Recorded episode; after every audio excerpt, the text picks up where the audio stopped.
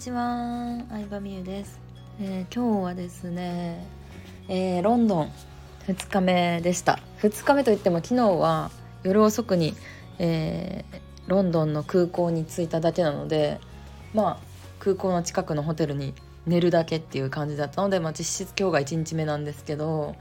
もう結論から言うとロンドンめちゃくちゃ好きになりました。やばい。パリより好きかも。えなんかこんなになんなんやろうな。楽しくて可愛い街があったなんてっていうなんかこんなにロンドン好きになると思わなくてちょっと自分でもびっくりしてますね。百聞は一見にしかずというか今までメディアとかなんだろうな写真とかで見たロンドンっていうイメージしかなかったんですけどうん。なんかいいよね。 United Kingdom やもんね。ロンドン。ロンドンっていうかイギリス。UK ってね。キングダムってよくない？キングダムって。だからなんかそのみんなが国民みんながなんやろな王室を尊敬しているというかなんかまたこう日本とは違う感覚よね、うん、王国って感じよね。で王王室御用達の例えばまあ食べ物とか、うん、アイテムにはその王国のなんか王冠マークが書かれたりするのよ。うん、でなんか結構ポストとかあの電話ボックスとか、まあ、至る所に、まあ、そのコーヒーの缶やったりとか至る所にその王室が認めたみたいな王冠マークがあったりして私自分の会社名がティアラ株式会社っていうんですけど王冠ティアラのロゴとか作ったりしてるんですけどえもうめちゃくちゃ可愛いと思ってそのロゴがいろんなところにある感じがだったりとかねそうめちゃくちゃ楽しかったですねでもこんなに楽しいなってロンドン本当にいい街やなって思えたのはあのサオリンっていう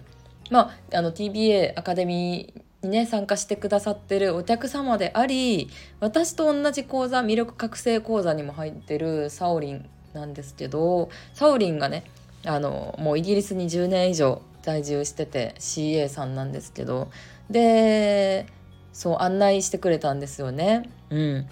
もう今日ほぼ一日ねお子さんをあのお手伝いさんとか旦那さんとかにお願いして私のために時間を作ってくれてもう本当に感謝やしあのサオリン自体も初めて初めて会ったのよ。そうロンドンに住んでるからさもう会える機会なかなかないかなと思ったけど今回思いつきでヨーロッパ周遊をねあの計画したから、まあ、せっかくやったら会いたいなと思って会ってねアフタヌーンティーしたりとか、えー写真撮ったりとかロンドンのねあの素敵な街を案内してくれたわけなんですけどもうサオリンも本当に素敵な女性もう可愛いんですよ。そう。で私よりも年上なんやけどこんな可愛い女性でいたいなって思いましたね。同じ年齢になった時も。うん、高身長でスタイルいいしもう CA さんって感じ。もう美人やし。でなんか言葉も丁寧やし上品で気遣いも素晴らしいし。えなんかねこんなこんなお客様えもうすごいなって感じ。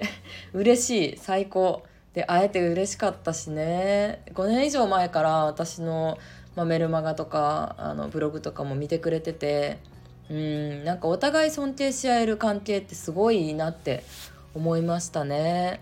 そうだからそう5年以上さ私のことを見てくれてるから私がどういうものを好きかとかもすごい把握した上で今日案内してくれる場所とかもね決めてくれたりしてで、まあ、今回ロンドンはこのヨーロッパ周遊の最後の国っていうこともあって正直ちょっともうバタバタしててドイツでさコインランドリーで洗濯したりとかさもうドイツほんと大変だったの。ちょっとドイツの大変なエピソード ねあの後でまた別の時に語ろうと思うんですけどドイツでもバタバタしててドイツからロンドンに移動する飛行機も遅延しちゃったり真夜中に着いたりしてタクシー捕まらんかったりとか、まあ、結構ちょっと大変だなって感じだったからあんまりロンドンの何を見るかみたいなのを調べれてなかったんですよね、うん、でもなんかまあそのこのバス乗ったらいいよとかここめっちゃいいよとか写真スポットとかも事前にめちゃくちゃ調べてくれてて私の好きそうな場所とかも。もう本当に最高でしたね。ありがとうございます。うん、でなんかこんな感じで、まあ、結構海外からねあの私の講座とかを受講してくださってる方っていうのもちょいちょいいたりして、うん、駐在妻の方だったりとか、まあ、CA さんとかもいらっしゃるし、うんまあ、単に海外移住した方とかもいるんですけど、まあ、すごいね世界が広がるなって思ってうん楽しいですね。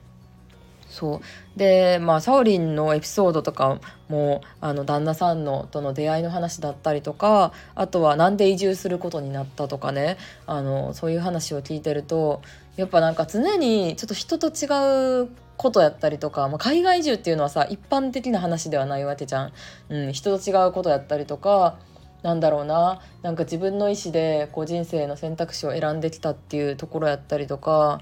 そういうの聞いてるとなんか元気になるというか私もすごい勇気をもらったし、うん、なんか30歳でイギリスに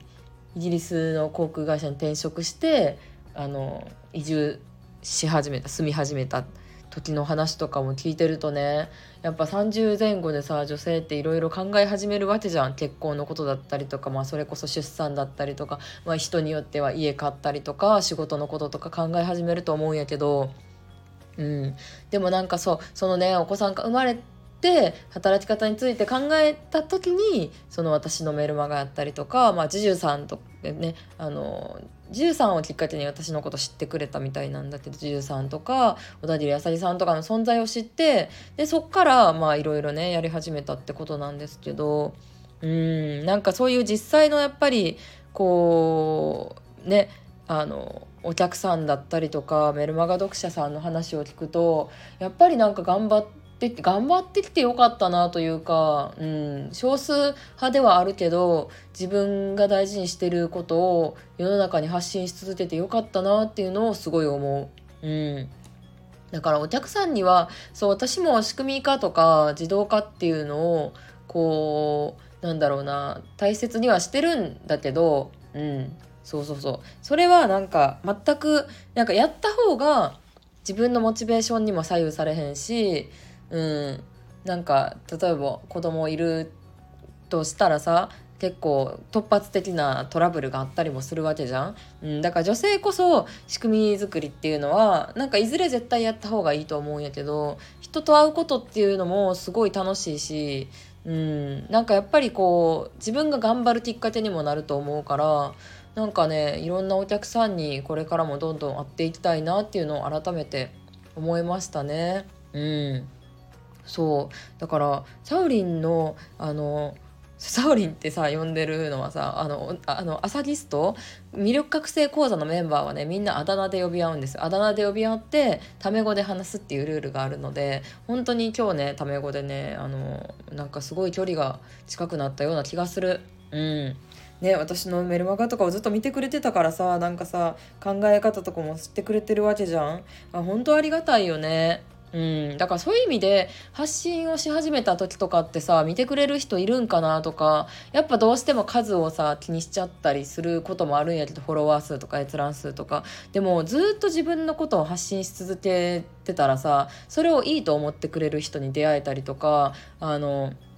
なんかねそうするとね楽しいのよ。うん、なんあのそう例えばさそう見てくれてた人と初めて会ったりとかすると初対面じゃない気がしたりとかなんかね分かってくれてるっていうのは本当にありがたかったりとか嬉しいなって思ったりするよね。そうでねそうそうそうサオリンともう本当にでもねあえてなんか感動感動的というか嬉しかったなうん写真とかもインスタの方にね載せてるのでよかったら見てみてください。はい、でそうそうそう。でイギリスロンドンがめちゃくちゃ好きになって私がロンドンをいいなと思ったことについてはちょっと長くなったので 次の回で収録しようかなと思います。よかったら是非聞いてみてください。ではでは。